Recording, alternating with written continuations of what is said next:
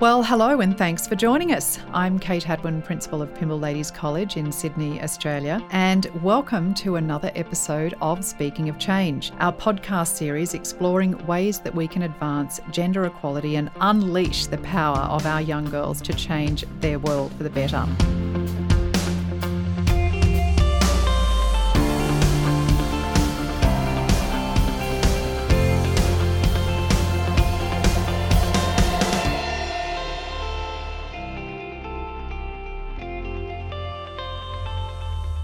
Today you are in for a real treat. I am here with Melanie Kurzydlo, one of Australia's most respected project managers and passionate diversity and inclusion advocate. She joins us for a chat, and of course, being the Wonder Woman that she is, Mel also has three little children. I don't, I don't know how you do it, Mel. Incredible. a big support network. Yeah, and one born in one born in the pandemic. We I know. were just saying that's amazing. So, Mel, you're currently the Executive Manager Project Management at the APP Group. You sit on the Property Council of Australia's Diversity Committee. You're a board member at CoreNet Global Australia, a board member at the GWS Giants Foundation, a board member at UNSW Foundation. Oh my goodness, and if that's not enough, in 2019, you won the National Association of Women in Construction along with the Crystal Vision Award for the advancement of women and other diverse groups. And of course, that leads me to you being an absolute active advocate for 500 women in property and PCA girls in property. You must not sleep, Mel. I do. I do sleep. I just uh, you have to be able to switch off um, when you get home. It's a good uh, good check when you see your kids to be able to switch it all off. And so that's the first tip, right? That is the first switch, tip. Switch off when we get home. Yeah, and kids Okay. are a good way uh, in doing that. It's a it's a really strong form of meditation and They are- mindfulness. They are uplifting, aren't they? They Mm. are a great way in doing that. But you know what? Because I know a little about you because you're a Pymble ex student, I'm going to take you back to those days. And people might not actually know that you competed at the Sydney Olympic swimming trials. So there we go, competitive sport. Now, it's not for the faint hearted. I'm wondering what that taught you in your life being involved in such high level competitive support as, sport as a teenager. It's a great question. And I have to, before I go there, I have to say that the Pymble journey really set me on that path. Graham Brewer was the swimming coach at the time. And what he did was create the most high performance swimming team in all of IGSA and CIS. Um, we'd never been a team before, you know, prior to the IGSA, IGSA sessions, but every year he'd lie us down on the floor. He'd get us to close our eyes and he would walk us through the winning vision of Pymble winning IGSA. And hands down, every year that I was involved with that, with Graham, we won. And so there's a lot to be said for visualising success. Um, and so that's what I took a lot from my days at Pymble with Graham. He was an incredible coach and he was actually in the Olympics himself. So that visualisation tool uh, isn't just a sporting tool, but it's a business tool as well. You have to visualise what you want and then manifestation uh, happens because you visualize yourself going there. And do you use that with your teams, Mel? You know, you've got lots of people around you and incredible leader and major, major projects going on. Is that a skill that you you train people in or you talk to people about? It is in a sense of slowing down because it's getting the balance right between the financial obligations and also the people empowerment motivation that you need to you need to ensure that people understand the value that they bring to an organization. So what I take um, from those lessons in the meditation um, times with Graham is actually understanding where the value sits and not being too heavily weighted to um, one way or the other. So if there was too much focus on just the win, it was more the success of how you felt in those times in the swimming carnivals. You focus on your win. Your win might be your personal best, not necessarily the win of the race. So it's it's when you bring it to business, it's the financial objectives are clear, you understand what you need, but if you just focus on wholly solely that, you're not going to achieve it because you need people to gel, to galvanize, and be together in achieving those obligations um, for a business. So that's sort of how I bring those lessons uh, into business: is ensuring that you've got the people balance right, um, and they feel like they, they love what they do, even though they're under pressure. They understand um, what the bigger purpose and the bigger why is of the organisation, and they can go back to that um, in times of where they need to hold on to their, their guardrails and they need to find their resilience, they can use that why and come back to that. Sounds like we're channeling Simon Sinek here. It is. I love Simon Sinek. now, competitive sport, you know, I'm not quite sure what you were interested in in school outside of that, but construction. Mm. It's a very male dominated field. And not only are you in it, but you are owning it. And we talk about it's our time and changing the world. You're the embodiment of that. So, how did you get into construction as a career? So, my father's a builder. Oh. Uh, and so I was on a construction site at the age of three. And then when it came to understanding what the future would look like, because I love design as well, I loved that design side um, whether it be in buildings, whether it be in fashion, whether it be you know whatever you're doing creative. I did visual arts at PLC and I did textile design. So using those visual tools and love for design, combining it with the built form and knowing what I'd seen with my father and picking interior architecture as a degree at the University of New South Wales. So that's how I got into that. And has it been a rocky road? You know, given that it's so male dominated, have there been times where you've felt like there's been obstacles there that have been really just a bit difficult to overcome? Very much so, especially, you know, in the early years of university and then going into the career, I was coming into my own as a person as well. So I've, I'm married to a woman and I've been with her for uh, nearly 19 years. And so figuring out who I was in the early formative stages of uh, my career, that was challenging as well because I was understanding what I stood for and who I was and how to be my true self for myself and also at work. So very early on, I was very fortunate to work for a company called Toga, and I was there for about ten years. Uh, run by a, an incredible family, the Vidal family, and Charlotte Vidal was my first female mentor. So that really helped in those first formative years of having a female role model to take me under her wing and just say, "You can do it." Mm. And I was I was hired as a uh, designer and in the first six months, she said, No, nope, you're going to be a project manager. You can design it, you can manage it, you can do all of it. I'd never done any of it before. And she just handed it to me and supported me. And that really set me on my journey. So that resilience of having someone believe in you so early on in your career, as I was figuring out who I was, set me up for success. And so the hurdles that you know you face as a woman in a male dominated industry, if you know what you stand for, it doesn't rock you as much. And you can stand up for what you believe in, regardless of whether you're a male or a female. And I believe that the, the role modelling of women in the industry is how we're going to change that dial so drastically. That's the first thing. There's many other things, but role modelling is so critical for women to see themselves in that role as well. If she can do it, I can do it. Absolutely. And it's hard to be it if you can't see it. I know that you have mentored, championed many, many women in the industry, many women, and, and I run into them from time to time at functions and so on who reference you and what an inspiration you've been and a support you've been. Is there a way you think about that? Just drawing on the experience that you had in your career, is there a structure to it or not so much? Or how, how, do you mentor women in your industry? It's really humbling, Kate. It's got goosebumps when you said that, that people actually feel um, that they get something you know, from that. Uh, it's, I mean, women supporting women is, is critical. Mm. And so just being a really vulnerable, open soundboard for women's challenges that they do face and under, and them um, opening up to you and then you relating and saying, I've had that experience too. And look what we can do together. That, that vulnerable soundboard, you create mentorship through that. And it happens naturally. My strong belief is that mentoring is a natural thing that you can connect with someone. Um, there's mentor programs that NAWIC and PCA do really, really well. And if you partner up with you know the right person, you can get really good um, benefits for your career.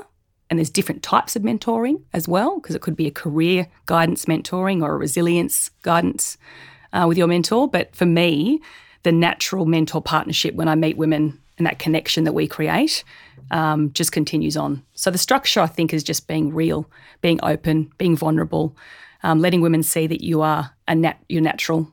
You, you know, you bear you bear all in a way, and you have, have hard days too. You know, you've gone through the same challenges, and they see and go, if she's done that, we can do that. And so it's continually checking in on those people too, say how are you're going. Um, and I find that they continually reach out to me, which I love because they reach out when they need something, you know, when they just want to touch base and just want a message to say, have, have, have I need some advice here or just to connect. Mm. Um, and that, that's your network. You know, it's my network too. I love to watch their journey. I love to see them thrive. I love to see anyone thrive. Um, that's actually what gets me up in bed in the morning is to see other people succeed when maybe they thought they couldn't.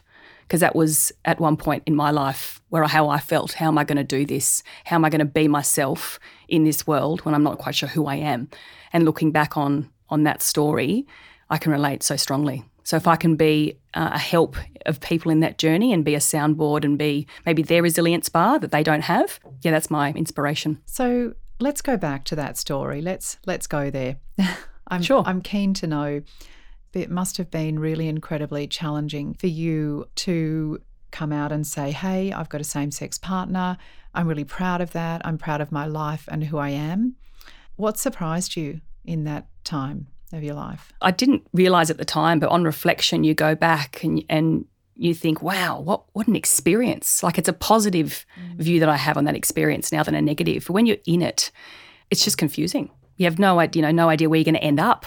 And I think that's actually a life parallel too. You don't know where you're going to end up. Um, the journeys that you actually don't plan are the ones that actually are the most amazing. And that's the thing for careers as well, is that it's not linear. You know, I, I didn't plan my career.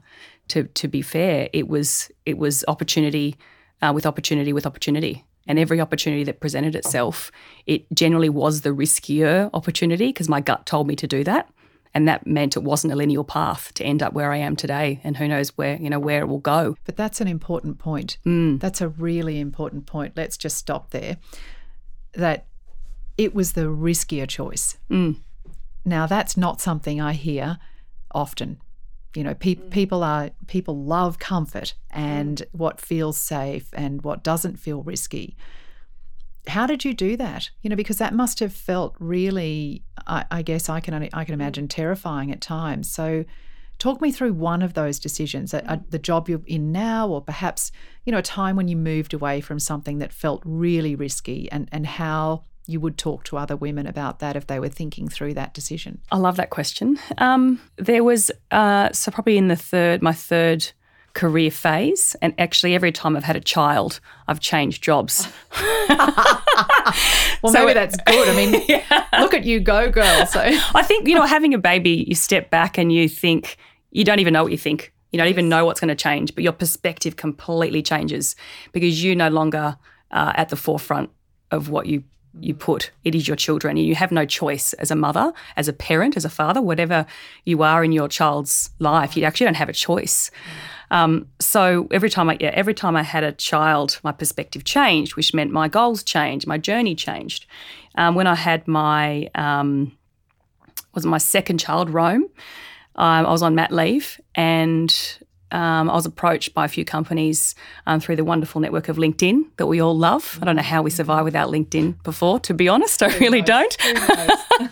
um, and normally, I um, yeah, there was a few things that just sparked my attention and I normally wouldn't pay attention to to things like that. But because you you step back, you're with your child, you're kind of in in reflection mode. I had a few conversations, and there was two a few different conversations. Ended up having a few offers, and two particularly. Um, very different. One was to run and be the general manager of a, a Sydney construction company, and the other was to help a growing construction company in a strategy role. Um, and that was the more risky option because it was to diversify the portfolio, um, bring them into an area um, that they hadn't been before. Uh, and the other one was just to head up a business, and um, you know that role was a lot more senior. So naturally, when you look on paper, that's the role that you want. But my gut said that the other role was um, going to be what was right for me, and um, I chose that role, and I used my gut, and it really was. It really helped shape you know my presence in the industry and I was able to then influence decisions in the industry and be a, a role model for some people um, to show what could be done that maybe thought maybe someone thought it couldn't be done and that opened up doors for other people to do things um, as well. So the riskier decision was to take the, the role for Growthbuilt um, in my mind, and the other role was for uh, the group called Chevello. I'm very actually very close to uh, Chris Chevello now. We uh, catch up all the time. We're actually sitting on a panel together um, for the PCA, uh, which is for the World Pride 2023. Um, we're sitting on a panel together to talk about bringing your true self to work. So we're actually very good friends. And that was actually meant to be our destiny, right? Us working together in the industry to change the perception of uh, LGBTI. And if there's anything that we need to do in that space, that was our journey. Um, but using your gut instinct and knowing, not taking the easier path on paper, trusting your gut, what's right for you, how are you going to add value to the company and yourself. Um, and it ends up being, it has ended up being for me the right decision every time. And I love how you've ended that, which is how are you going to add value? You know, to the company and yourself. And it has to be one of our most critical questions, doesn't it? How are we adding value? What's the at the end game, what's all this about? So it's lovely to hear you reflect on that. And if we do think about diversity and inclusion, you know, look, I know that construction has moved, but there is a fair sense of, I think, community sentiment out there that construction is not the place for people from diverse backgrounds, people diverse sexualities, etc., women. You know, how can we shift that? I know you're doing work to shift that. But what can we all do to help shift that narrative? Very good question again. It's where it all starts is um, at school and also at home. Mm. Because the perception that exists without the current education about construction is that it, it is a trade, male dominated, very strong, aggressive, resilient um, area where females may not be able to play and it might not be safe and there's too much risk for them. And so, as parents, you want to protect your children. And so, when you go home and you talk about what career you'd like to have, when you talk about construction, as a parent, if, if you've asked that question, your first reaction is, oh, is that going to be the right space for my daughter? Do I want her to go into construction? Is she going to be protected? Will she have the same opportunities as other industries that have shown that women can be successful? And so, generally, there won't maybe be an encouragement of women to take um, a role in construction just because of lack of education, lack of knowledge as to what the possible career opportunities are, um, which is why role modelling is so important. So we can have women in those roles, in the C-suite roles, in the leadership P&L roles, that when decisions are being made about subjects and universities, you can look to the to Google, you can look to the industry, you can look outside and go, oh, okay, women are succeeding in construction. Women, women are doing great things in construction. It isn't just what we traditionally thought construction was to be. It's hard labour and it's, you know, it, it is, it is. That, is part of construction. But it's also very academic. Oh, you absolutely. Know, there's, a labour part which you know, so I have a husband in construction, and I certainly understand there's a lot of brains involved in the labour part as well. Actually, so oh, absolutely, it's a complex industry. It's it, it is a complex. It industry. is, and there's just not enough knowledge, enough mm. awareness around all parts that make up the industry, from the trades and the boots on the ground, all the way through to the investment decisions that you make when you um, want to do a building, mm. and so. That's the education piece, not just that the women women can have a fantastic role, but the education piece of how um, intelligent, sophisticated, and professional construction, development, and property actually is. So um, I think it's just the education piece. You know, at school, there's a lot of work. Um, and I know I was talking to Andrew, your career advisor at the time, probably about a year and a half ago, pre-COVID, and COVID kind of put a stop on many things about the PCA Girls in Property.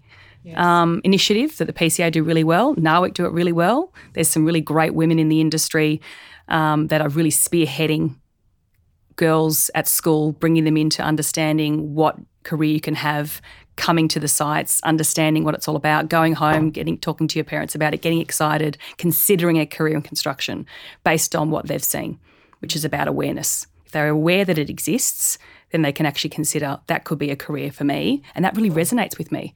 If they don't know it's there, that they don't know if they can resonate with it or not, and they're going to choose something else. And their destiny may have been construction, property, and development. Mm-hmm. And so it's this continual continual awareness piece, bringing that knowledge to schools. Um, have, having it part of the curriculum, and I know PLC, you guys do it really well with lots of with lots of careers, robotics, technology.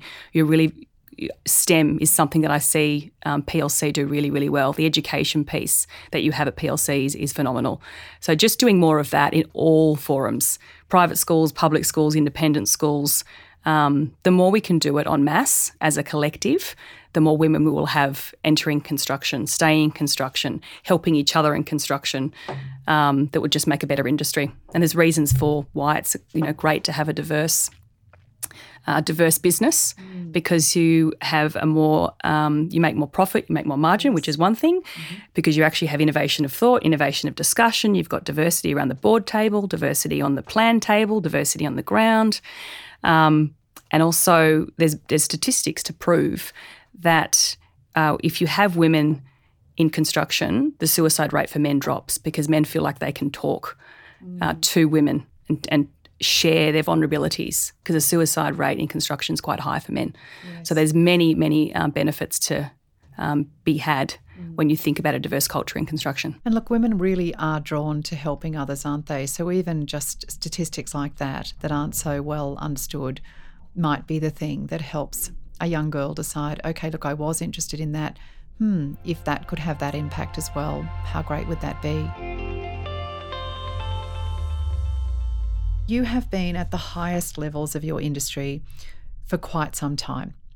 That's tough. You know, that's really tough. It's tough being a working mum, or certainly I found it tough being a working mum.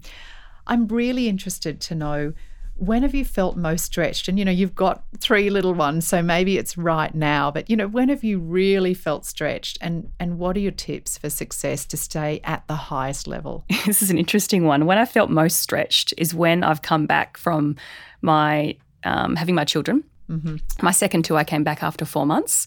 My first, I uh, came back after 15 months because I had a career um, change in perception, which was fantastic. Having 15 months off with my first was just what I didn't think I would do, and I just reflect on that time so admirably. Um, but we're coming back from maternity leave and still breastfeeding and working full time, um, and having to pump in the bathroom that's that's a really stretching that was a really stretching time for me both times both with Rome and Indiana. So I think the the awareness that we need to have for women that come back that are um, coming up really early what do we do and what can we do to support them? That is not spoken yes. about enough. Well, it's um, a bit of a taboo topic isn't it? uh, that's the thing. Yeah.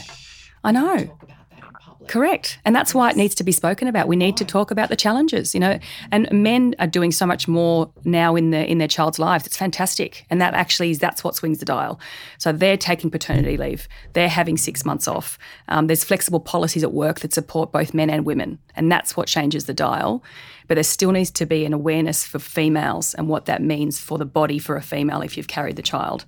And if you come back four months after having a child, you've only just come out of your fourth trimester, mm-hmm. which actually is a thing. You know, in the in the Western world, you actually for three months after you have a child, you just sit with your family. You don't actually do anything but be with your family um, and sit in your your close knit environment. So, the Western world is challenging when you think about what women have to come back to if they're still breastfeeding. Mm. Um, so, what we can do to ease that is having make we, make sure we have the right facilities for women to feel safe, to not have to go to the bathroom to pump, um, and to sit there in silence to have a room that's um, allowing them to sit and breathe and pump and for it to be okay, to make sure it's not a taboo topic, that it is actually something we talk about.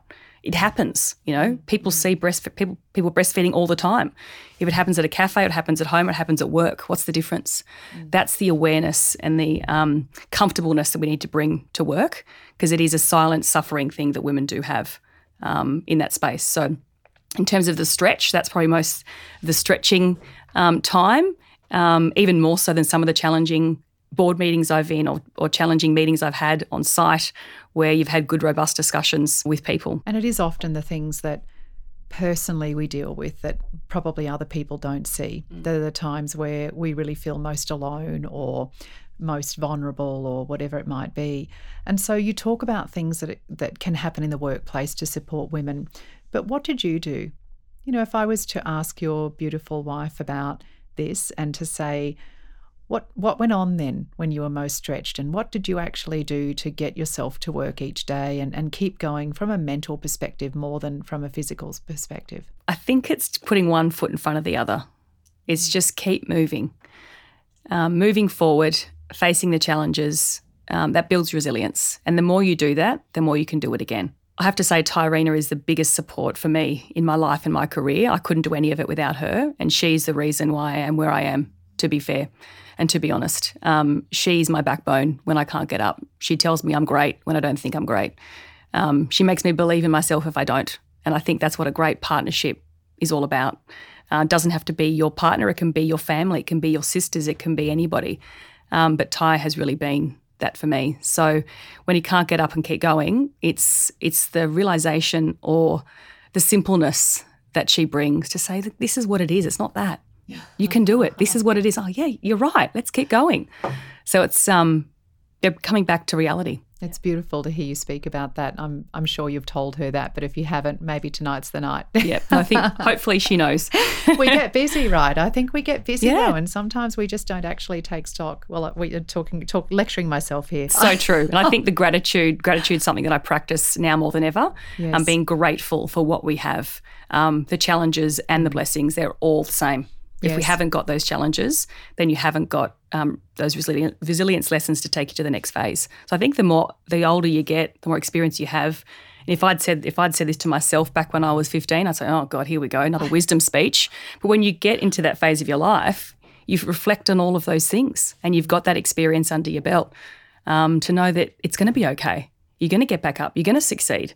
You know, when you when you fail, it's part of the process. You have to fail to know when when you are succeeding. It's part of being a human. And we learn so much, don't we? I'm you make me think about you know, just being really intrigued about something must be coming to mind for you when you talk about, you know, your biggest biggest challenges are other things that they're, they're blessings as well in disguise, not at the time clearly. Was there something that really came to mind when you thought when you were talking about that? Um, the challenges. I think I probably touched on lots of the challenges um, in my life. So coming out of, as as being um, a lesbian, being with a woman, figuring out who I was in my career. I think the challenge is, is just when you're in a job and knowing what you have to do, trust your instinct, don't overthink it. Yes. I think they're the biggest things is, is that imposter syndrome that crops in for for a lot of people. And I think women just think it's them. It's not. Men have it too.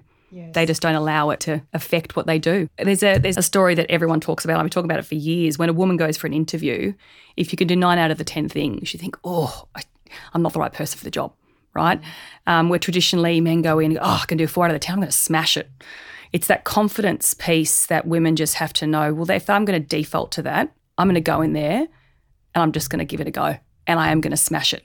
Mm. So it's knowing where your where your head is maybe telling you to go and it's because you care about the outcome. You care that that person and that business knows that you what everything is on the table. Mm. So it's just knowing that that maybe is what you're thinking and going, no, I can do this. I'm going to give it a crack. I'm going to smash it. You know, you look back and go, oh, I did smash it.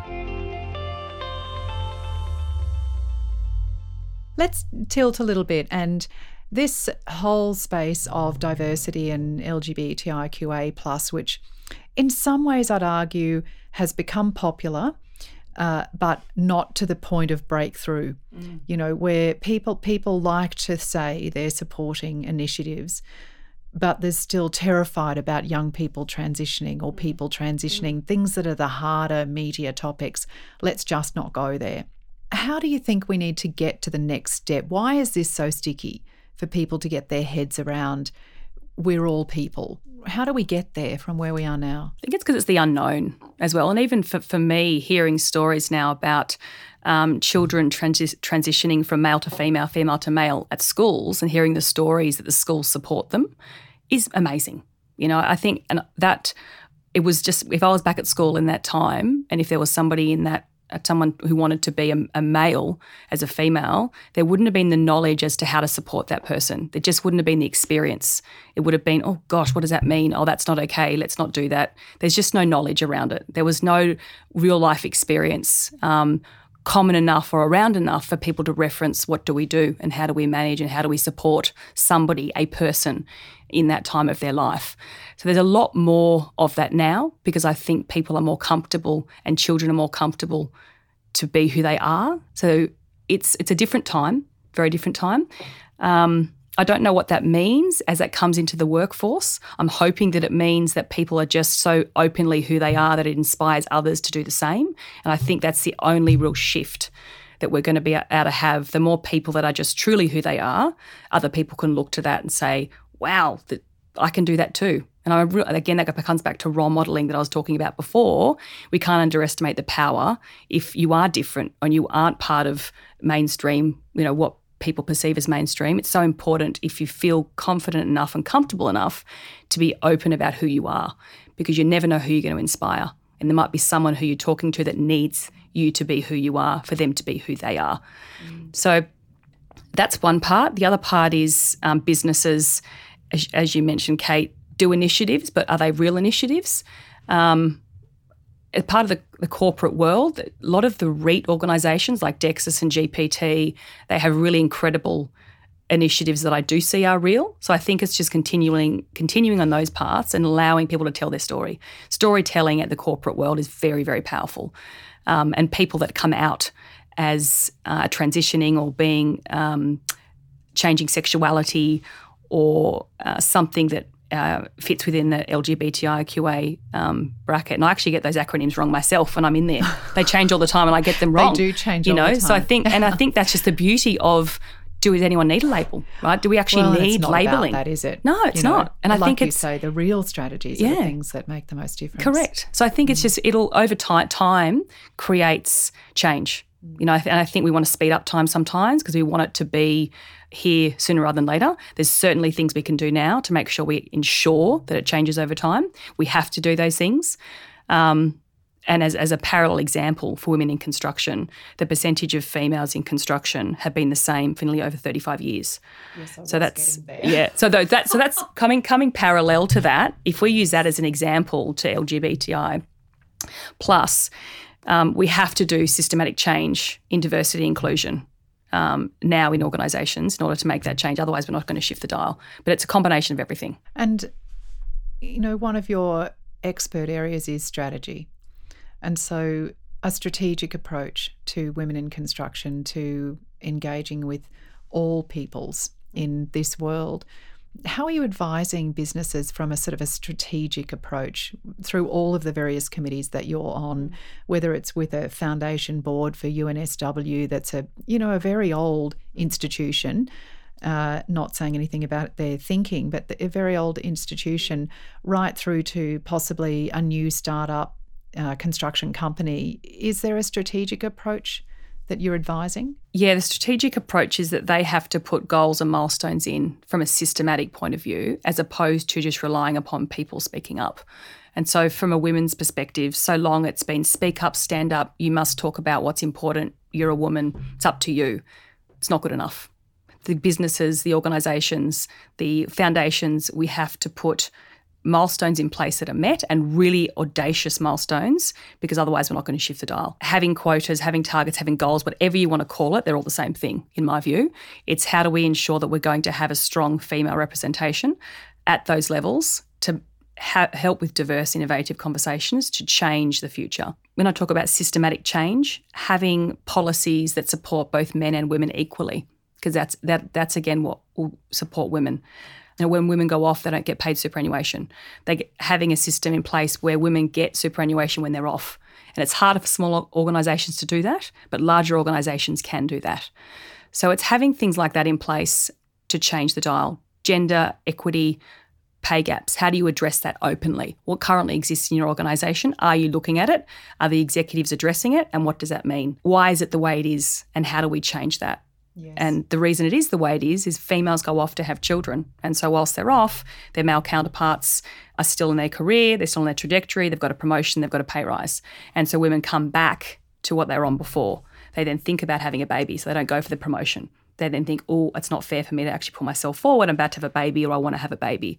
So before you know it, six or seven years later, your male counterpart um, may be six or seven steps above you in salary and or role so when you look at the gender pay gap, that's the reason that it's there. And so it's how do we address those things as an organisation to ensure that there isn't such a gender pay gap. Maybe the female gets a promotion and a pay increase before she goes on mat leave. Yeah. So how do we as a as systems do things to make sure that that gender pay gap doesn't get too big before it happens? Look, I couldn't begin to tell you the number of conversations I've had with women who uh, come in to tell me they're they're pregnant and they want to resign from their role because it's a leadership role. And how could they possibly, you know, A, step back into that when they come back or, you know, allow the college to, you know, have somebody in their short term rather than somebody re recruited? It's one of mm. my most frustrating conversations with incredible women that I, I my first question is why? Mm. Why do you think that I should accept that? You know, how is that at all acceptable? So- And do you ask them that? at the time, absolutely. Yeah. Absolutely. I Yeah. ask them exactly that. You know, why on earth would that be acceptable to me? You know, that that's not a conversation I'm prepared I to love that. accept. You know, but Mm. it's just an interesting thing the way that women do are so, uh, I think, in general, humble Mm. and uh, put others before themselves. And it leads to a whole series of knock on implications Agree. globally. It's probably why Australia's 43rd on the global league table for all of this. And who wants to be 43rd? I mean, what's that all about? I know. And there's only 17% female CEOs, you know, as a, as a statistic as well. And that's the reason for that too. It's very sad. Hmm. Very sad. Okay, let's fast forward 20 years and your daughter is entering the workforce. She's been through school, she's great education. What do you want her to know before her first day of work? All that matters is what you think of yourself, not what others think of you. And so going inside to think about your values, what matters to you, what value again are you going to bring, and don't worry about the perception, being liked, and everything else that you can't control. Control what you can control and don't worry about things that you can't control, would be my advice to her. That is great advice. I feel like I need, I'll, I'll be bottling that up and having it as a little, you know, um, capture to share with We can listen back. That, absolutely, that, that I kind of come in contact with. And it is about that um, just trust yourself. You've, you've got Yeah, this. it is. Trust got this. yourself. It's our time, yourself. right? It's I love time. that, Kate. It's our time. I love I love that. Well done for um, having that as a, a Pymble um, International Women's Day slogan. I think it's just wonderful. Being bold is so important. It is, it is, isn't it? That's been an interesting thing for me too. You know, is just um, when uh, we had our campaign and girls were really strong and standing out strong, and some people would call me and say, you know, it's that's not how we should be representing our girls, and I would say to them, well, how would you like them represented? It wasn't interesting. It certainly stopped them in their tracks. Did you get anything It uh, to answer. back? I got some, you know, holding hands, hugging, that sort of stuff. I was like, you know, that's interesting. I'm interested in what's confronting you about the image, but another story for another day. Certainly changing the dial. You know, going bold. Yes. It's so important for women. Yes. And so you've been bold in the things that you're advocating for, everything that you do in your line of work. You've been courageous, bold. Uh, you've you've been a person of high integrity in that space. I'm wondering if when you finish your your career or you've achieved what you want to achieve in this space, what will be your legacy when you look back? If I've set a path for women to look back and say it wasn't a traditional path, it was a path that was different. It was a path that had challenges. It was a path that was vulnerable. Um, hopefully, that's a legacy that people can say just because I'm being told that this is what I need to do and this is where I need to go doesn't mean I have to do it. I can do things the way I want to do it. I can make myself happy by listening to what I want and do it that way.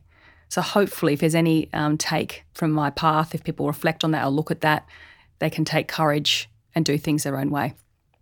It's, it's um, you mentioned courage and bold and being brave. I don't feel that I choose to do that because now that I've got the resilience to know who I am, I just do what I do. I just do that.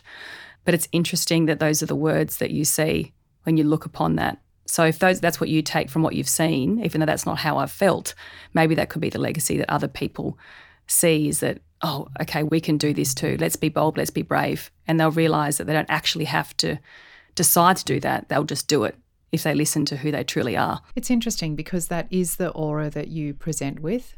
I'm not sure if you're aware of that or not, but when you walk into a space, it feels like a space of courage and a space of bravery. And when the people who have met me who speak about you, they speak about you in those terms. You know, they speak about you as being a role model to them because of your courage, because of your bravery. So it's interesting that you might not necessarily see yourself. That's very humbling, Kate.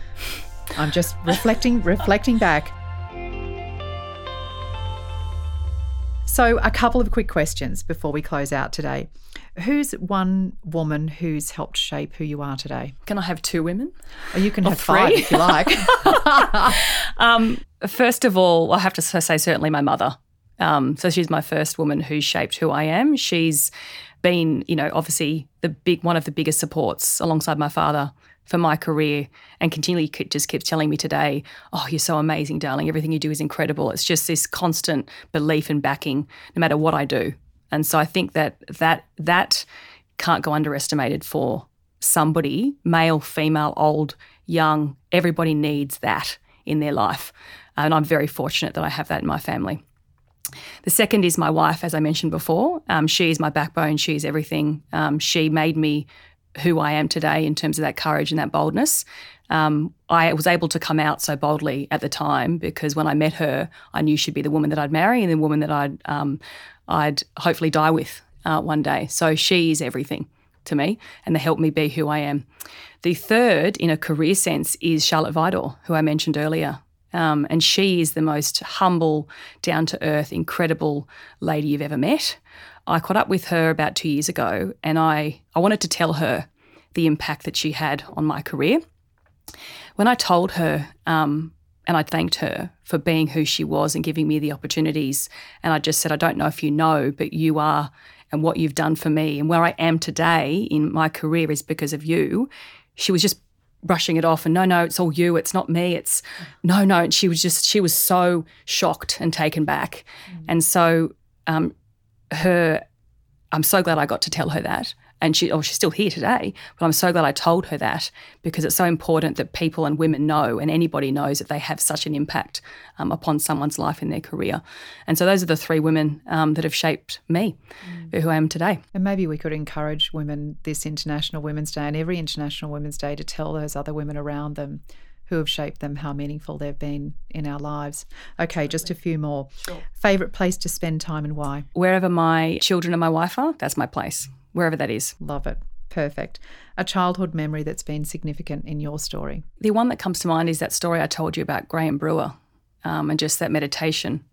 That's that really did have such a transformative effect upon me in my life and and in, in business as well. You set an you set an outcome, set something you're going to achieve, and you're going to achieve it. That's a sporting mantra, and that's a business mantra. If you set your mind to it, if you're dedicated, you're committed, you're going to achieve it. So I think that's a that's a childhood memory that comes to mind when you ask that question, and maybe even a life memory, a life mm. lesson, right? Every, everything in life. Absolutely, um, absolutely. And I think even just the other one I'd say is I'm one of four girls. I'm the eldest. We all went to PLC, and I think being not knowing this, but through my leadership coaching that I've had for the last 15 years, and I'm still with the same coach today, I didn't realise um, but being a, a, the eldest of four girls helped in those kind of leadership skills and leadership attributes. And I take a lot of that from being um, the eldest in the family, but didn't realise at the time, probably till I was mid 20s, that that's where I got a lot of the leadership love from, I guess. And uh, something that really bugs you. really and, bugs and me. How have you over? How do you deal with that? Uh, really bugs me. Is there anything, or is it just so no, composed? I don't there? know. I have to. Can I um, phone a friend or come back on you that have, one? You don't have to have anything that bugs you. I would love to be you and not have things that bug me. I, that certainly would be, but I, I think yeah. it's learning to let those go. Yes. You know, I think it's yes. if it does, it's let it go. Yes. Um, how quickly you can let those things go. Yeah. Um, is a tool that you need in your toolkit. Don't sweat the small stuff. Yeah. Hey? Just let it go. Mm. Okay, final question. If I was to ask you about what you treasure in your life, and I'm pretty sure we know the answer to this, what comes to mind? My family mm. and my children. I hope that we can, me and Ty, set up uh, them to be resilient people that they were born to be um, by being role models, by being open, by being vulnerable. Um, vulnerable is so important because vulnerable is a is a leadership quality that helps inspire others. So I uh, hope hope um, that we can do that for them and give them the best chance of having the best best life.